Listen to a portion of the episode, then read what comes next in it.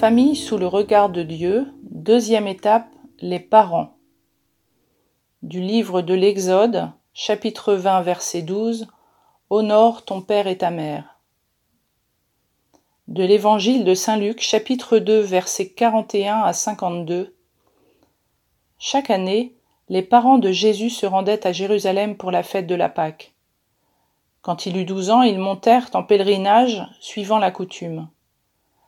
À la fin de la fête, comme il s'en retournait, le jeune Jésus resta à Jérusalem à l'insu de ses parents. Pensant qu'il était dans le convoi des pèlerins, ils firent une journée de chemin avant de le chercher parmi leurs parents et connaissances. Ne le trouvant pas, ils retournèrent à Jérusalem en continuant à le chercher. C'est au bout de trois jours qu'ils le trouvèrent dans le temple, assis au milieu des docteurs de la loi. Il les écoutait et leur posait des questions, et tous ceux qui l'entendaient s'extasiaient sur son intelligence et sur ses réponses. En le voyant, ses parents furent frappés d'étonnement, et sa mère lui dit. Mon enfant, pourquoi nous as-tu fait cela? Vois comme ton père et moi nous avons souffert en te cherchant. Il leur dit. Comment se fait il que vous m'ayez cherché? Ne saviez vous pas qu'il me faut être chez mon père? Mais ils ne comprirent pas ce qu'il leur disait. Il descendit avec eux pour se rendre à Nazareth, et il leur était soumis. Sa mère gardait dans son cœur tous ces événements. Quant à Jésus, il grandissait en sagesse, en taille et en grâce, devant Dieu et devant les hommes.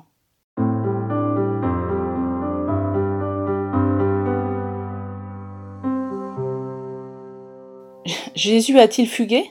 Étonnant ce texte où Jésus semble avoir échappé à l'attention de ses parents. Beaucoup d'entre nous peuvent se retrouver dans cette attitude de Marie et Joseph qui s'inquiètent pour leurs enfants. Et pourtant, Jésus, lui, est venu au temple, bien pour prier et se rapprocher de son Père. Le temple n'est pas pour lui un lieu d'obligation cultuelle, mais bien le lieu où il est chez lui, où il vient écouter la parole de Dieu, où il se sent attendu de son Père présent pour l'aimer et le guider personnellement dans son chemin de vie terrestre. Jésus honore en cela son père et sa mère en allant puiser auprès du Seigneur, au temple, le meilleur pour lui et son entourage. Dans le livre de l'Exode, le Seigneur nous donne un commandement très positif. Tu honoreras ton père et ta mère. En hébreu, le verbe honorer signifie rendre lourd, ce qui permet de mieux comprendre le sens de ce commandement. En premier lieu, cela peut signifier donner du poids, c'est-à-dire donner de l'importance à son père et sa mère, parce qu'ils nous ont donné la vie, un rôle fondamental qui mérite d'être honoré, salué. Cette vie n'est en effet pas un droit, mais un don merveilleux. C'est la partie positive. Rendons grâce pour cela. La seconde interprétation du verbe honorer, rendre lourd, concerne les transmissions plus difficiles à vivre, les souffrances, les tristesses lourdes à porter. Ces poids, parfois inconscients ou insidieux, peuvent être légers ou plus lourds, parfois difficiles à vivre pour les enfants. C'est un don empoisonné qu'il faut être capable de refuser. Lorsqu'on s'en rend compte, il est alors fait obligation de les rendre à nos parents, car cela leur appartient. Honorer ses parents, c'est alors reconnaître toute l'importance qu'ils ont eue, certes, mais aussi les considérer comme capables de porter le poids qui sont les leurs, les poids qui sont les leurs, et non pas à être portés par leurs enfants. En effet, la famille doit ouvrir à la vie. Il est important de faire la vérité pour assainir cette source pour une voie de liberté et de bonheur. Le Seigneur nous ouvre pour cela grand ses bras pour recevoir ce que nous avons à lui confier.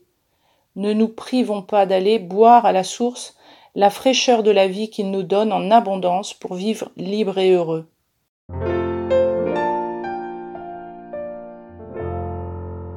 Afin de mettre en pratique cette étape, pourquoi ne pas prendre un temps dans une église pour confier au Seigneur nos parents et la relation que nous avons ou avons eue avec eux? Faire mémoire de ce qu'ils nous ont apporté dans notre construction et déposer au Seigneur les fardeaux qui ont pu nous être plus difficiles à vivre. Nous pourrions aussi adresser à nos parents une parole de remerciement ou de paix, si nous les croisons cet été, ou s'ils sont éloignés ou repartis vers le Père, pourquoi pas leur écrire ce que nous souhaitons leur dire et déposer cette lettre au pied de Saint Joseph dans une église.